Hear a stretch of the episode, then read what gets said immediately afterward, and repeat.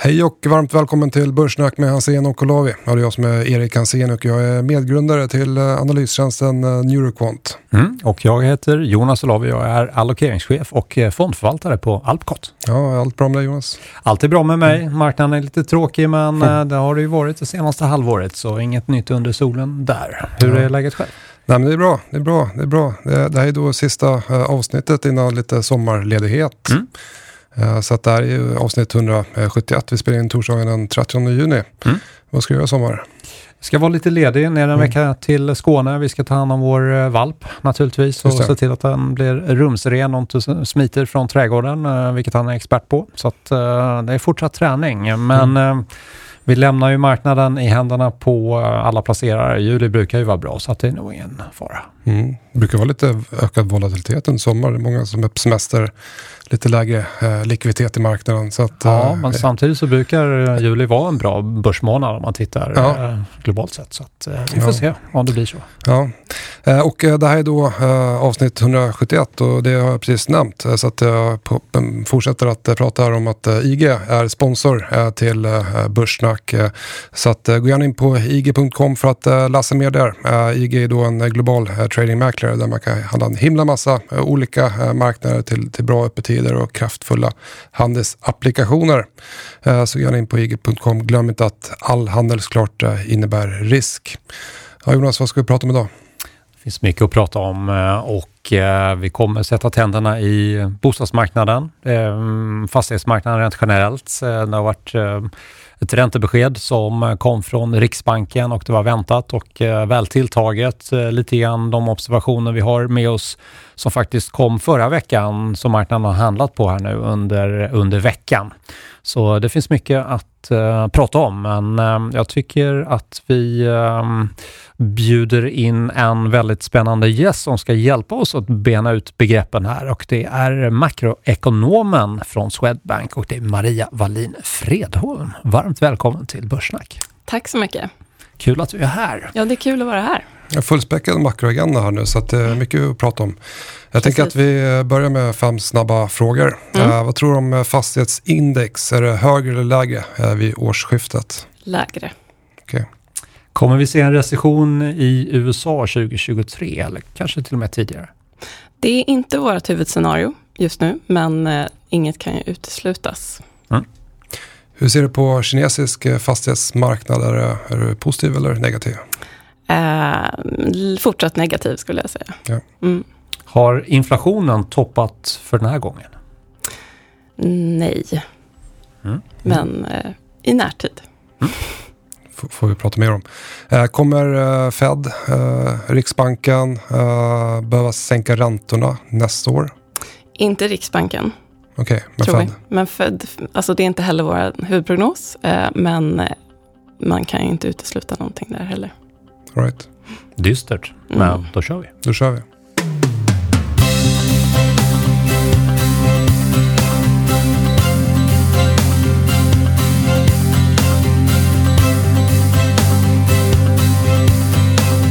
Börssnack med Hansen och Olavi. Ja, innan vi tar samtalet med Maria, en liten kort market update. Eller vad säger Jonas? Absolut. Ja, sen förra veckan, Stockholmsbörsen har fallit tillbaka lite grann. Kina har stigit. Kina är faktiskt upp drygt 10% på en månad. Positiv trend enligt mitt trendfilter där. Inte mycket annat som ligger i positiv trend, men Kina gör det. Långa obligationer svagt upp, guld ner, bitcoin ner, industrimetaller och mjuka råvaror ner. En hel del råvaror har faktiskt fallit ganska mycket senaste tiden. Stora rörelser där. Lite disinflation, i alla fall kortsiktigt. Helt klart. I veckan så har Christine Lagarde, hon sa där att det är osannolikt att vi kommer komma tillbaka till den tidigare miljön med låg inflation. Så kan det vara. Så kan det vara. Ingen vet. Nej, och det är väl symptomatiskt för den fas vi är inne i nu. Det är mycket som händer som vi inte har varit vana vid på väldigt länge, och då är det osäkert. Jag tror inte man ska ta för långa prognoser och etsa fast dem i någon typ av löfte här, utan jag har svårt att se att vi har en högre produktivitet. Vi har pratat om det på den här under våren. Är det en högre produktivitet i ekonomierna eller inte? Kommer inflationen verkligen vara så här hög om det blir en recession? Jag tror allting kommer normaliseras. Det svänger fram och tillbaka, och just nu är vi inne i en ganska kraftig sättning med mycket oro, och det här kommer ju naturligtvis att blåsa förbi. Det svänger fram och tillbaka, precis som du nämnde där, och handlar man på börsen så kan man ju mappa och beräkna förändringen på tillväxt och inflation för att vara med om de större cyklerna. Jerome Powell, han sa här i veckan att det finns en risk att de stramar åt policyn för mycket, men att det vore ett större misstag att inte strama åt tillräckligt. Så att det är ett tydligt budskap där från Fed-chefen. Absolut, och prisstabilitet är det som prioriteras före sysselsättning, före ekonomisk tillväxt. Precis. För alternativet är som sagt betydligt sämre, och det är någonting som de andra centralbankspersonerna också har sagt. Nu ska vi få ner inflationen, och det kommer bara ske på bekostnad av att vi slutar köpa grejer. Precis. Så är det. Demand destruction. Så är det. Och annars får vi inte ner det här, och det får vi acceptera och agera efter helt enkelt. Ja, för i veckan så har vi ändå sett att detaljhandelsstatistiken Sverige fortsätter falla tillbaka. Kom in data från Konjunkturinstitutet, barometern. Visar att hushållen har inte varit så här deppiga sedan finanskrisen. Till och med mer deppiga nu än under finanskrisen. Så att, det är någonting ändå som är mer eller mindre önskvärt av centralbankerna, för de vill ju att vi mer eller mindre ska efterfrågan ska komma ner lite grann, så att det sätter press på varuinflationen. Jag fick lära mig i skolan att centralbankerna, de ska strama åt för att undvika överhettning, och sen stimulera dem för att undvika recessioner. Problemet nu, det är att tillväxten har ju redan börjat falla tillbaka, så att de är ju lite sena på bollen där. Och det intressanta då, efter Feds, eller Powells senaste utfrågning, så vände prissättningen på kommande ränteförändringar ned från och med maj 2023. Så då kommer första sänkningen. Och då kan man ju fråga sig, vad kommer hända här? Hur kommer det här spela ut då? Det som hände då, det var ju att marknaden sa okej, det är prisstabilitet som gäller. Vi förstår budskapet. Ni kommer orsaka en recession. Vi hoppas att ni kommer ta oss ut därifrån. Prissättningen säger att ja, de kommer hjälpa till därför de kommer sänka räntan under nästa år. Då kommer den här lågpunkten för börsen någonstans tidigare än den här recessionen är dödförklarad, vilket vi pratade om i förra podden. Vad skulle kunna omkullkasta det här då? Ja, det är om inflationen kanske fortsätter tugga uppåt en period. Då kan man ju kanske inte tänka sig att den kommer i maj, den här räntesänkningen i USA, utan då kommer den flyttas framåt. Den oron kommer vara negativ för marknaden, tror jag då. Då kommer vi få den här förnyade oron. Jag tror egentligen inte marknaden är orolig för inflationen nu. För vi vet att priserna är höga. Vi vet att de kan fortsätta vara höga. Nu är vi oroliga för tillväxten. Och det är ju en dålig miljö för aktier. Vad säger din kvantmodell? I Q2, fallande tillväxt, stigande inflation, slowdown. 4 olika marknadsregimerna. Recovery, expansion, slowdown och contraction.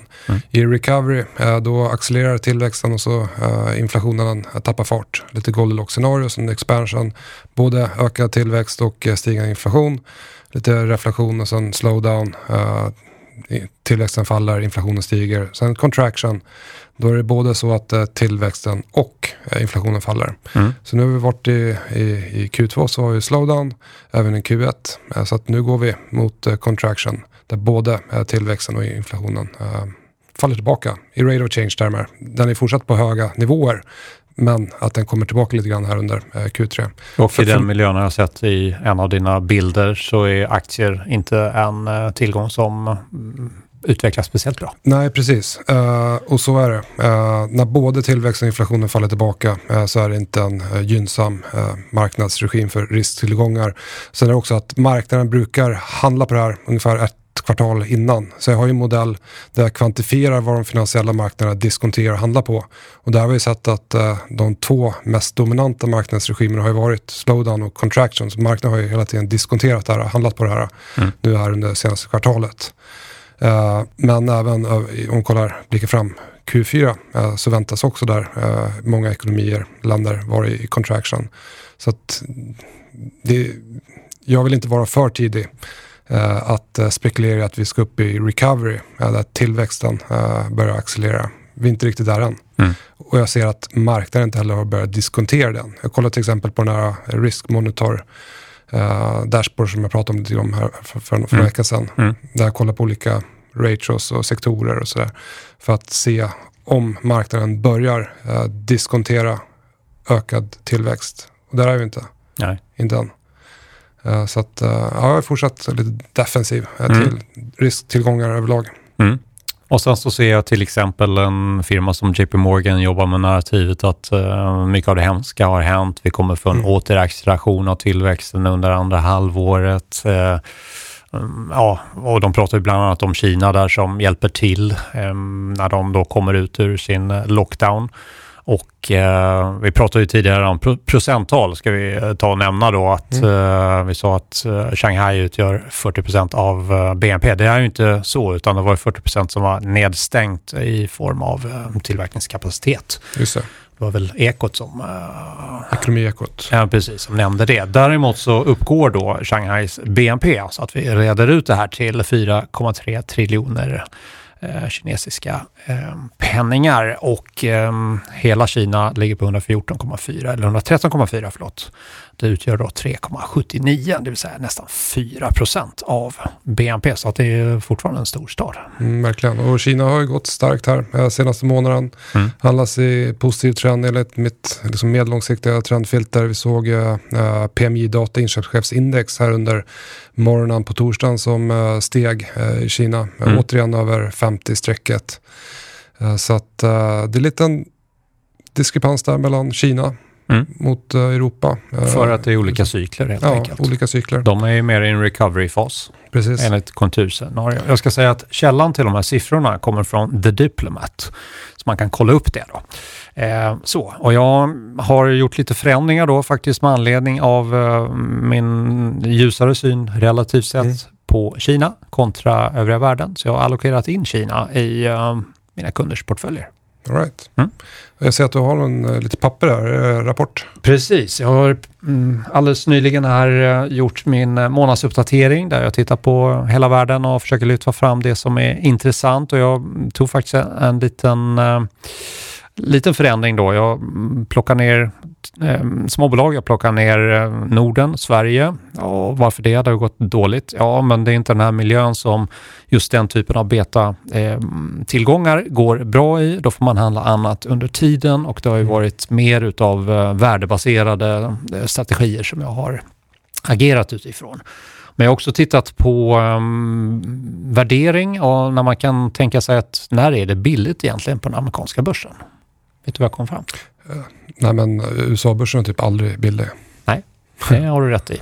Men om man tittar på P12 då, och om man tittar på P12s band och tänker mig att jag vill ha P-talet för den amerikanska börsen, S&P 500, i den lägre kvartilen på låga nivåer då har jag en target på indexnivån 32,69. Det här är mina helt subjektiva bedömningar.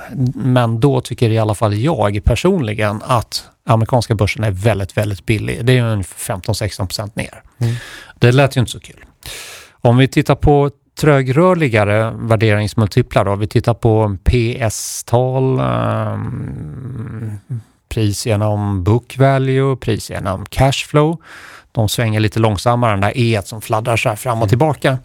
Då har jag en nivå som hör och häpna ligger på 2500 på S&P 500. Det är ju en 36% ner. Då är det billigt på de här långsammare värderingsmultiplarna. Det betyder inte att det är min prognos. Det betyder inte någonting annat än att utifrån ett perspektiv när jag tittar på mångårig data att där är det billigt, konstaterar jag. Nästan är vi covid-botten där. Ja, exakt.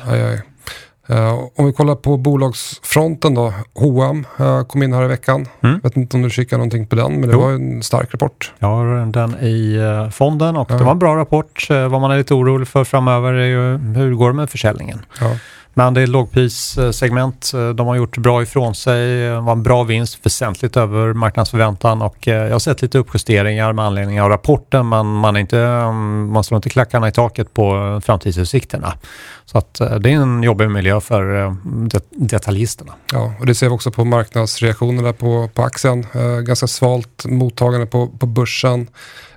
Och... Det kommer ju fler och fler rapporter nu såklart.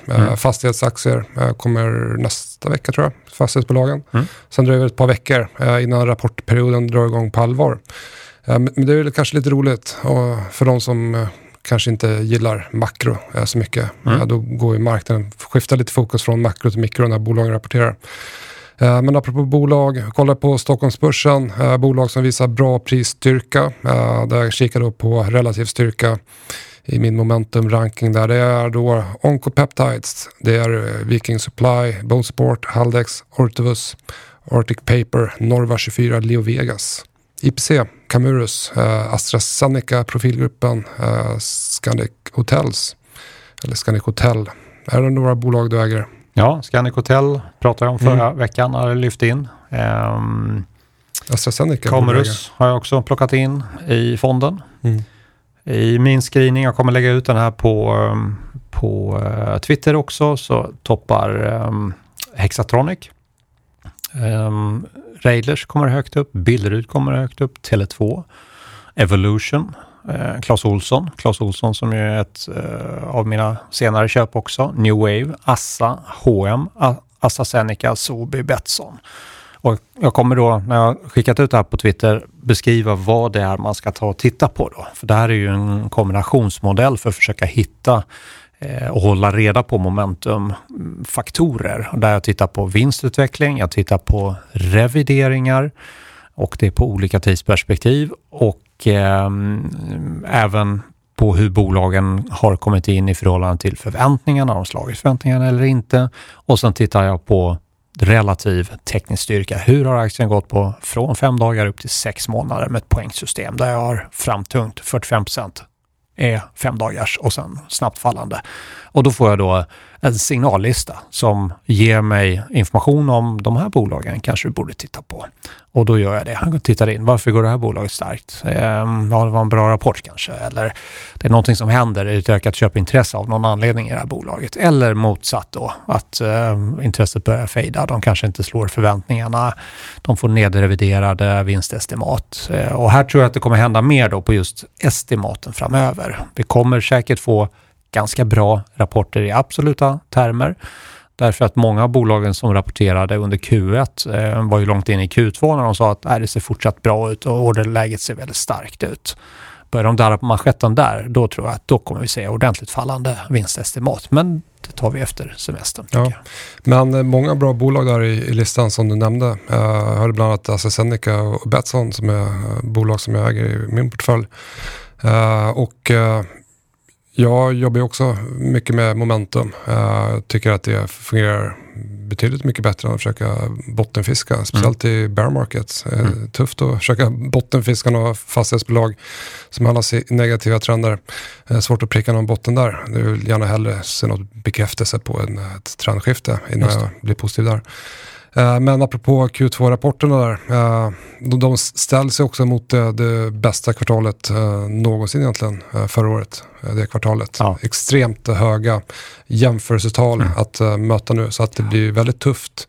Även kvartalen därefter kommer också höga jämförelsetal, så det blir tufft för bolagen att år över år visa en stark tillväxt.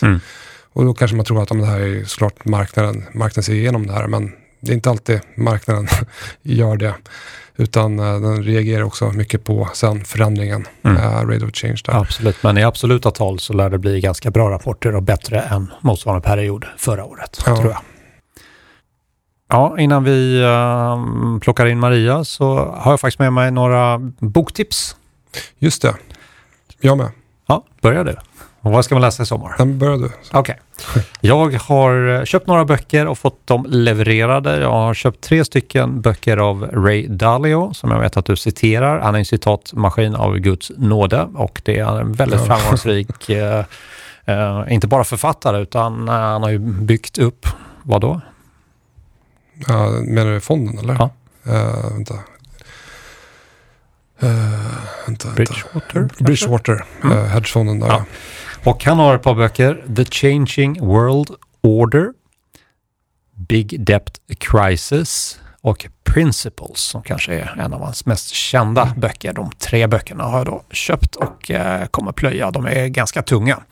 Framförallt Big Debt Crisis. Det är en telefonkatalog. Så vi får väl se om jag hinner med den i sommar. Jag var 3 veckors semester då.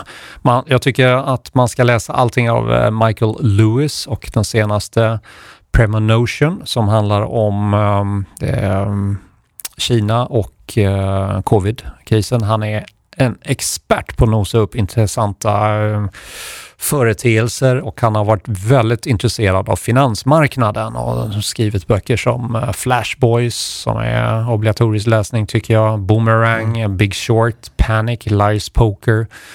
Ni som lyssnar känner säkert till många av de här. Så att allting av Michael Lewis är läsvärt tycker jag och den sista boken jag tänkte rekommendera är från en rysk kille som nu bedriver hedgefondsverksamhet i USA och han heter Vitaly Katselnelson och han har skrivit en bok som är precis publicerad, Soul in the Game. Jag skriver ut det här på Twitter sen så att man kan titta på det. Vad hade du för tips? Ja, det är några andra böcker där faktiskt. Men apropå Ray Dalio där, han jobbar mycket med meditation och sådär.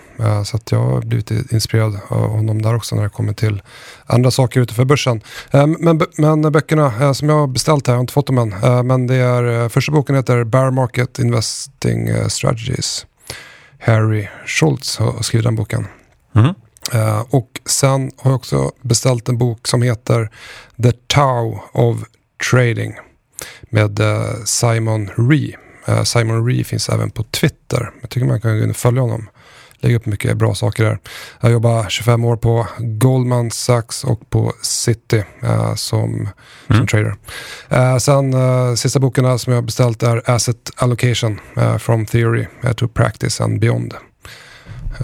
Kan tänka mig att du har kanske läst den. Ja, den har jag läst. Är det bra? Ja, sådär. Man måste vara lite intresserad av ämnet. Okay. Det är inte skönlitteratur. Nej. Men den ger mycket. Jag tyckte den var bra. Yeah.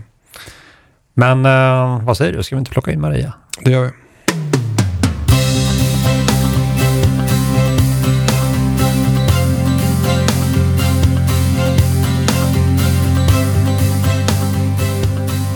Ja, varmt välkommen tillbaka till podden Maria. Jättekul att du är här. Tack. För de som inte känner dig, kan du berätta lite grann om din bakgrund, vem du är och vad du gör? Ja men precis, jag kom till Swedbank Makroanalys i februari 2018. Där har jag ju då fokus på svensk ekonomi, hushållen och fastighetsmarknaden. Så det är både bostadsmarknaden och fastighetsmarknaden generellt. Och har förflutet från Finansinspektionen, Riksbanken, SCB och Finansdepartementet. Mm. En dyr skara med prominenta ställen att jobba på. Då har du bra koll på mycket vad som händer på finansmarknaden förstås. Ja men precis, men väldigt mycket fokus på hushållen faktiskt på de där ställena. Mm. Mm. Som är ganska deppiga. Ja precis, det kom ju nya siffror igår från KI-barometern där när man trodde att de inte kunde bli deppigare så blev de det. Mm. Och vad ska man studera på universitetet om man vill jobba med det du jobbar med makro? Ja men precis, då kan man läsa makroekonomi. Det är bra att ha en hel del statistik med sig också i bagaget. Ekonometri. Nationalekonomi. Nationalekonomi helt enkelt. Och matte. Matte är alltid bra. Matte. Mm. Bra tips. Jag såg på LinkedIn i flödet där att har du skrivit en rapport och det handlar om kommersiella fastigheters utsikter. Precis. Och där målar du upp en ganska dyster bild. Det är ju inte så här, du som målar upp den, utan det är ju det du tittar på som ser lite dystert ut. Kan du ge oss bakgrunden till det och liksom sammanfatta lite kort? Ja, men precis. Vi har ju nu ett helt nytt makroekonomiskt läge. Vi gav ut den här rapporten i september förra året också, och då såg det ju onekligen lite ljusare ut. Och vi ser nu istället då framför oss en svag tillväxt, hög inflation och högre räntor. Och i den här miljön så blir fastighetsbolagen ganska sårbara i och med att de har höga skulder, och särskilt sårbara är ju de med låg andel fast ränta, eller där de har då kort återstående räntebindningstid. Och den här svaga tillväxten kommer ju då från hushållen bland annat, som ju squeezas liksom från olika håll med högre räntor och även de här högre konsumentpriserna. Och därför räknar vi med att de kommer att hålla hårdare i plånboken framöver. Så det drabbar ju en del segment inom fastighetsbranschen och kanske mer. Just det. Och du skrev också lite grann om intäkts- och kostnadsströmmar hos fastighetsbolagen. Kan du inte förklara lite mer där? Jo, alltså som jag nämnde då, i rapporten så skriver jag om att det finns en risk här i den här svagare tillväxten att fastighetsbolagen då får svårt att höja hyrorna i den utsträckning som de behöver, och i den utsträckning som man skulle se att de skulle höja hyrorna i och med att de är indexjusterade då. Ja, för det brukar man ändå ha som argument att fastighetsbolagen brukar klara sig bra för att de kan höja hyrorna och kompensera då för stigande priser. Ja, men precis. Men du tror inte på det? Ja, inte den här gången. Inom vissa segment så tror jag att det kanske kan bli svårt för att deras hyresgäster kan ha svårt att betala den högre hyran, och att de då måste tvingas till eftergifter. Jag tror du det blir ett reellt problem på kort sikt, eller är det någonting som verkar ut? För indexuppjusteringarna sker väl, hur ofta sker de så att säga? När blir det ett problem? Det beror på. Inom de flesta segment så har jag för mig att de brukar justera efter oktober månads KPI just.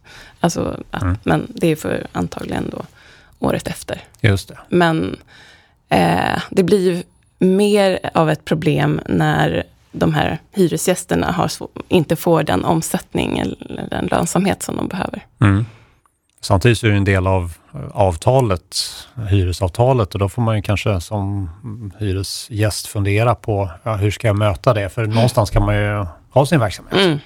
Ja, men precis. Så man måste ju såklart försöka anpassa kostymen. Just det.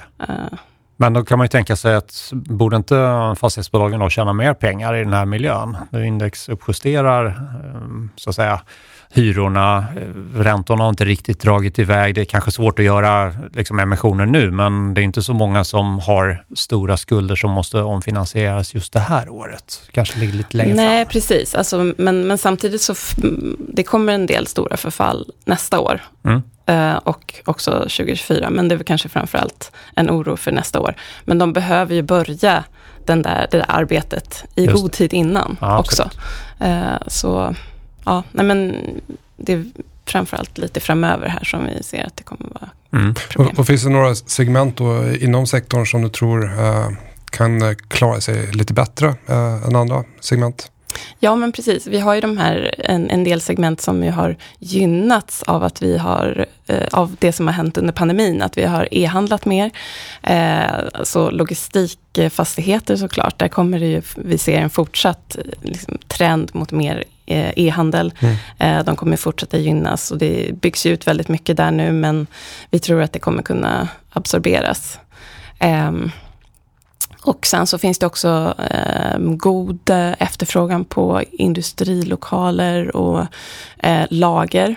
Vi såg under pandemin hur företag då fick problem när det blev störningar i de globala leveranskedjorna.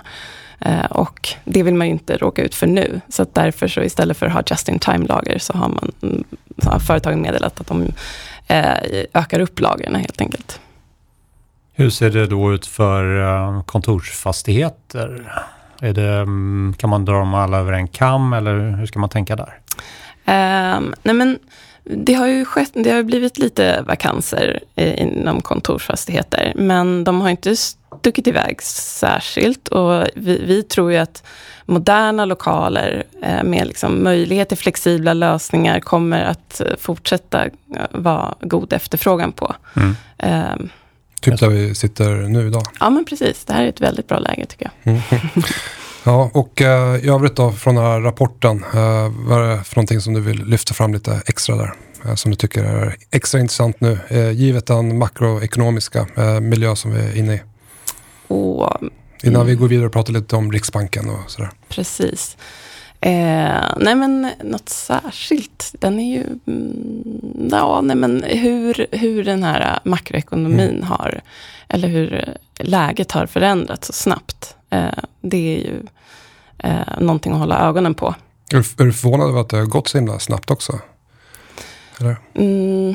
För det känns som att det var inte så jättelänge sedan det var nya all time highs på bolagsmarknaden och på bostadsmarknaden och det är ju bara några månader sedan. Ja, och nu sitter vi här och hushållen är ju liksom mer deppade än vad de var under finanskrisen. Precis, men vi såg redan en försämring av hushållens, inom konfidensindikatorer för hushållen redan innan årsskiftet till exempel. Men nu har ju fått en extra skjuts såklart av liksom osäkerheten kring kriget i Ukraina, men också naturligtvis om man tittar på hur inflationen har stuckit iväg så ser man ju också att sentimentet har sjunkit i samma omfattning.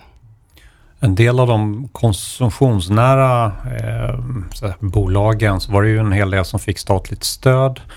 Någon gång ska man ju betala tillbaka det, så att tiderna försämras igen. Det blir inte pandemi men det blir en lågkonjunktur. Hur ser du den politiska agendan där? Är det någonting som man kan få fortsätta anstånd med skulle du tro, eller kommer det nya stöd? Vad är dina tentakler vad gäller den politiska bilden? Ja, de har ju redan ändrat, alltså i början av året här så kom det en ändring så att man kunde skjuta upp eller förlänga den här anståndstiden 24 månader till. Okay.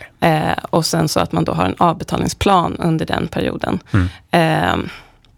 Det är ju mycket oro om att vi ska få en massa företag som inte är lönsamma.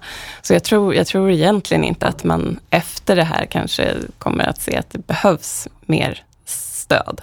För att det betyder att man då håller de här företagen under armarna om de inte liksom, under den här tiden ska de också försöka ställa om så att de blir mer lönsamma. Just det. Mm. Under lite oroligare tider så brukar man också ofta prata om kreditspreadar, obligationsmarknaden och så vidare. Hur ser kreditspreadarna ut idag? De har ju stigit kraftigt här under vårkanten. De började stiga redan under hösten, men det var framförallt nu under vårkanten som de drog iväg. Och vad säger det egentligen? Och ger du någon typ av vägledning? Eller hur tänker du kring kreditspreadarna? Ja, men vi tror att de kommer att sprida isär ytterligare lite här.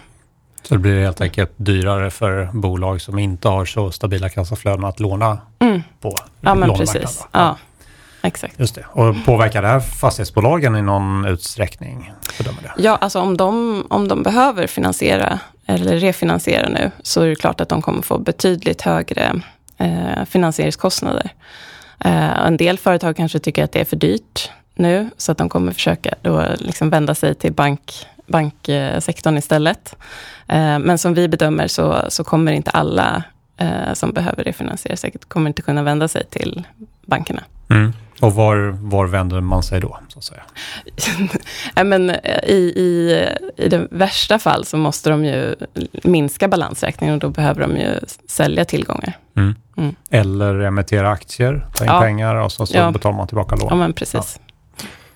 För visst gjorde ni också ett stresstest på många av de här fastighetsbolagen? Ja, men precis. Ja. Mina kollegor på Credit Research har gjort ett stresstest och en sammanställning där de har tittat på hur många av företagen, hur stor andel rörligt de har eller hur mycket fast ränta de har. Ja, hur ser det ut där då?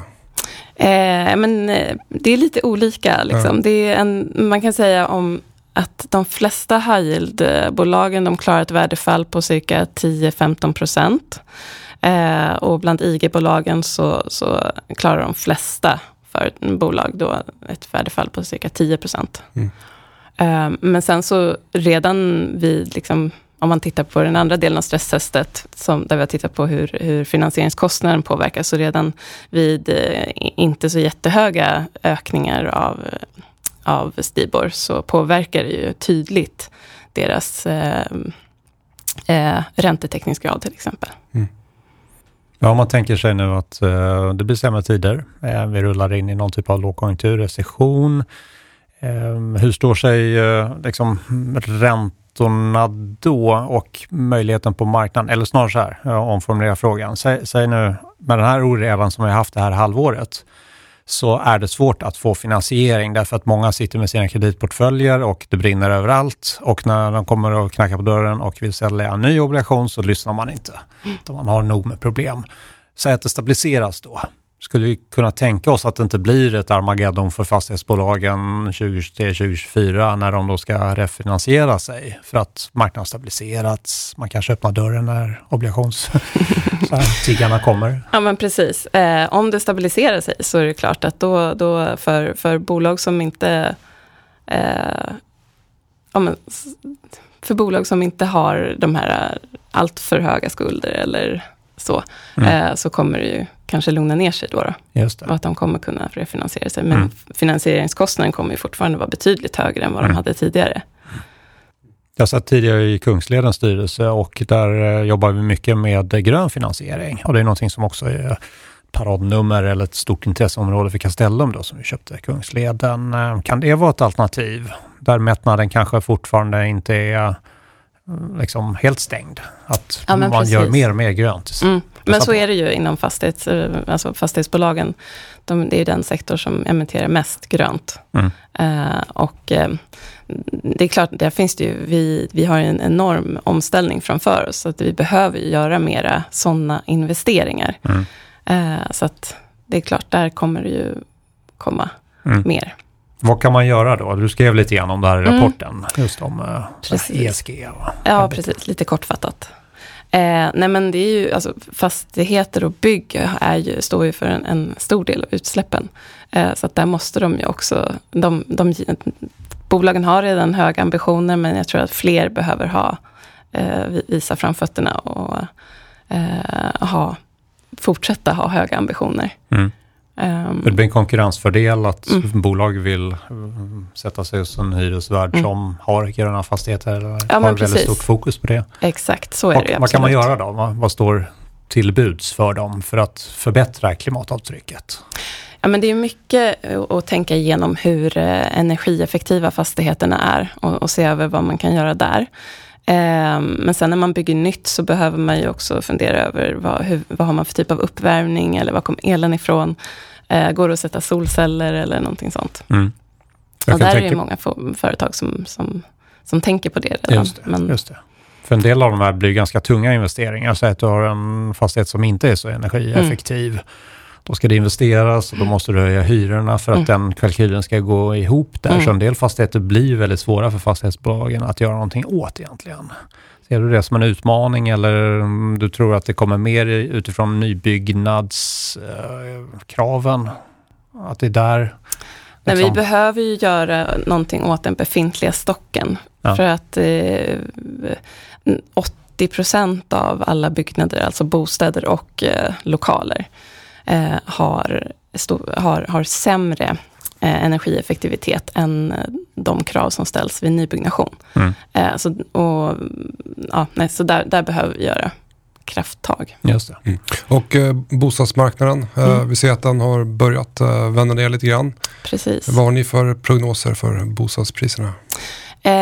Vi räknar med att de här högre bolåneräntorna, den svaga inkomstutvecklingen bland hushållen också, och att det är ett förhållandevis högt utbud nu också, det kommer en del nyproduktion också, kommer göra att bostadspriserna kommer att falla med ungefär 10% från början av året i år till slutet på nästa år. Är det några regioner som står sämre ut eller bättre ut? Hushållen i storstäderna har ju generellt sett högre skulder. Så att de är ju mer räntekänsliga. Och de påverkas ju mycket mer nu såklart. Vi har också sett redan att bostadspriserna i Stockholm till exempel har sjunkit ganska snabbt. Ja, de är nästan ner 10%. Ja, precis. Men Riksbanken kom ut här också i morse med ett räntebesked. Det var lite grann som väntat när det kommer till just räntehöjningen där. Men i övrigt, vad har du tagit med dig från beskedet? Ja, nej, men jag tycker att det var ganska som väntat. Vi hade ju riskbilden att de kunde gå lite hårdare fram med QT till exempel då. Men i övrigt, jag tycker det var ganska som väntat. Den lilla... Alltså att det kändes som att det var lite stramare. Det var just den sista meningen i pressmeddelandet där de lyfter fram att de kan gå snabbare fram om de bedömer att det behövs för att få ner inflationen mot målet. Så att det har ju vi tolkat som att om det kommer nu liksom högre än väntat inflationsutfall under sommaren så kan de gå fram med en mellanmöteshöjning. Under sommaren redan. Och hushållen är deppiga. Vi såg detaljhandelsstatistik som föll tillbaka här under veckan. Under första kvartalet så var det en nedgång i BNP där. Följer det också även i Q2 så får vi en teknisk recession i Sverige. Vad är er prognos där när det kommer till tillväxten? Ja, vi har ju inte gjort en ny fullständig prognos än, utan den kommer ju då i augusti. Men bara genom att inflationsjustera, men att utfallsjustera vår prognos från april så kommer ju BNP-tillväxten ner från 2,8 som vi hade i april för i år till 1,9. Och bara genom att titta på det data som fortsätter komma så finns det ligger väl i farans riktning kanske att vi kommer hamna lite lägre ändå. Precis. Om du får försöka hitta några positiva argument för hösten, och då tänker jag på risktillgångar, det kan vara liksom högriskobligationer, det kan vara aktier generellt. Vad skulle du lyfta fram då? Ta några sådär som, om det där händer, då ser det bättre ut.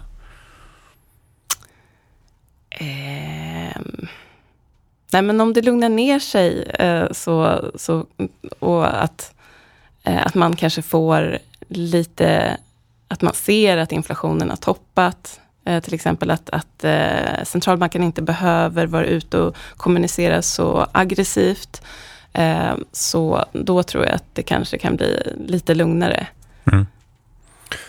Vad är det för någonting som ni kollar i inflationen där? Det är inte bara KPI-siffran utan många andra olika variabler. Ja, men precis. Vi kollar ju mycket på hur den underliggande inflationen utvecklas. Och, alltså om vi tar några steg tillbaka så var det ju mycket prat om att i Europa så var det ju framförallt drivet av energipriser till exempel, den här kraftiga uppgången. Men nu ser man ju hur den underliggande inflationen kommer upp också. Och det betyder ju att inflationen håller på att bita sig fast på en högre nivå. Att tjänster blir dyrare, att det inte bara är drivet av energipriser. Om vi tar några avslutande frågor. Resonerar du ungefär som i rapporten själv privatekonomiskt? Det var en ganska dyster rapport som det var liksom sammanfattat då. Kommer du ta det lite lugnare med plånbokens nyttjande efter semestern till exempel? Ja, men precis. Jag är ju då tråkigt nog färgad av mina tidigare arbetsplatser. Så att jag är väldigt så här hängslen och livrem person. Så att jag håller nog redan hårdare i plånboken nu faktiskt. Jag är alltid lite så här negativ när man är makroekonom. Jag fokuserar väldigt mycket på orosmål och så vidare. Nej, det är räntefolket. Nej, precis. Jo, men alltid. Räntefolket håller på mycket med makro. Ja. Medan aktiefolket håller på mycket med aktier drömmar och fundamental analys och så vidare. Optimister. Jag skulle säga att i vanliga fall så är jag mer optimistiskt lagd. Ja, det är så, ja. Men nu ser det så. Ja. Om man vill veta lite grann mer om det ni skriver om och så vidare, fastigheter och makroanalysen, vart kan man läsa mer? Ja, man kan vända sig till vår hemsida då, som är www.swedbank.se/makro. Och sen så där kan man då prenumerera på våra analyser, och sen så kan man också följa oss på Twitter till exempel, @swedbankmakro. Just det. Sen har vi våra analytiker också med på Twitter. Mycket bra tips, och ja, lite dystert, men vi får hoppas att det inte blir så illa till hösten som du skriver i rapporten. Det blir intressant att följa uppdateringen som ni gör i augusti, vad den skulle komma. Ja, men precis. Swedbank Economic Outlook kommer ut i augusti. Toppen. Maria, stort tack för att du kom. Tack för att jag fick komma hit. Trevlig semester. Mm, tack detsamma. Stort tack. Tack.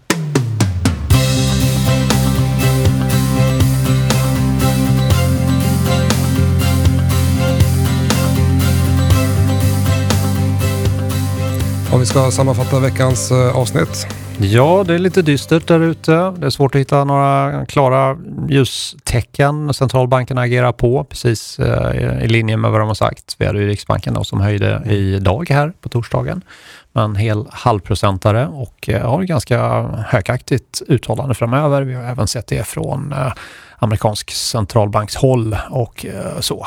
Så lite bäsigt, men samtidigt så brukar sommaren vara ganska okej för aktiemarknaden. Hoppas att det blir så den här gången också. Vi inväntar ju rapportperioden då, och för att färga lite grann hur utvecklingen ser ut på fastighetsmarknaden, så hade vi ju Maria Wallin Fredholm som är makroekonom på Swedbank. Vad tog du med dig av hennes insikter? Nej, men hon är också pessimistisk, som många är nu då. Jag frågar också om hon ofta är pessimistisk, men det gör hon inte. Nej. Hon brukar ofta vara en optimist. Så att det tycker jag ändå är intressant att veta. När man lyssnar på folk, är de alltid bäsiga eller är de alltid positiva? Ja, just det. Men hon pratade lite grann där om just den negativa vyn som de har då när det kommer till fastighetsbolagen, fastighetsmarknaden. Det är stigande priser, det ökade räntor och så vidare. Så att hon pratar också lite grann vad det är som skulle kunna lugna marknaden lite grann på din fråga där. Och det är i så fall om inflationen vänder ner lite grann då, och centralbanker blir lite mer duvaktiga. Så skulle det kunna ge lite stöd till sentimentet då. Och bland fastigheter generellt så var han lite mer försiktig med sånt som var väldigt konsumentnära. Däremot en effekt av det konsumentnära var ju e-handeln, och då behövs det logistikfastigheter. Hon menar på att lager och industrifastigheter efterfrågas mer. Man flyttar hem mer, onshoring, flyttar hem handel eller produktion, och då behöver man den typen av fastigheter. Så det är som fortsatt gott utrymme. Och menar också på att finansiering kommer vara jobbigt just nu. Det kan lugna ner sig. Grön finansiering är ju såklart intressant, för det är ju någonting som det fortfarande finns en stor hunger för. Just det. Och vart kunde man läsa mer om deras makroanalys? Det var på swedbank.se/makro. Ja, precis. Och man kan också följa Maria på Twitter, men vi lägger ut lite grann i flödet när vi skickar ut länkar till er som lyssnar på det här. Och du och jag är tillbaka andra veckan i augusti. Just det. Men du kör under sommaren med dina fantastiska spaningar. Ja, jag kommer jobba i sommar. Jag har ju en himla massa kunder nu att ta hand om. Just det. Så att jag kommer fortsätta jobba här, och det brukar också bjudas på lite möjligheter att handla under sommaren när folk är på semester. Så här kommer lite rapporter, kommer lite fina rörelser att ta vara på. Så jag kommer umgås med familjen, kommer jobba, kommer handla. Jag kommer läsa lite böcker, studera marknader, skruva på modeller. Sen ska jag också försöka måla på huset. Ah. Spela golf. Ja, där kom den sista också. Får se om jag hinner med allt det där. Men det ska bli trevligt. Härligt. Med de orden så tycker jag vi önskar alla en riktigt skön sommar och semester. Bolag och andra mer explicita namn som nämns här är ju inga rekommendationer, utan gör ditt eget jobb, och lycka till med dem. Lycka till.